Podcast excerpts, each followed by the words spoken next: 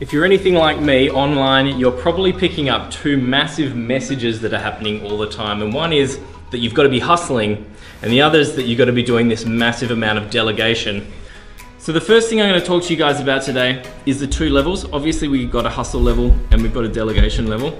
And to get off that hustle level, what have you got to do in your business to make sure that you're actually going to be moving up? Well, the first thing is making sure that your product is so good that your referrals are gonna suck people into your business. The second thing is you've got to make sure that people can find you, that they're actually aware of you. And there's two real ways that you can get this done. The first way is your Google business account.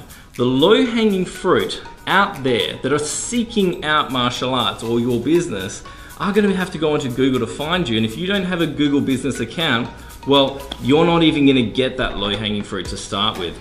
And the second way is the most inexpensive form of traffic you can uh, produce for your business at the moment, which is Facebook ads. So pop up a post, boost that Facebook ad to your local area, and that will help you guys start off and get that low hanging fruit that you need to help your business grow.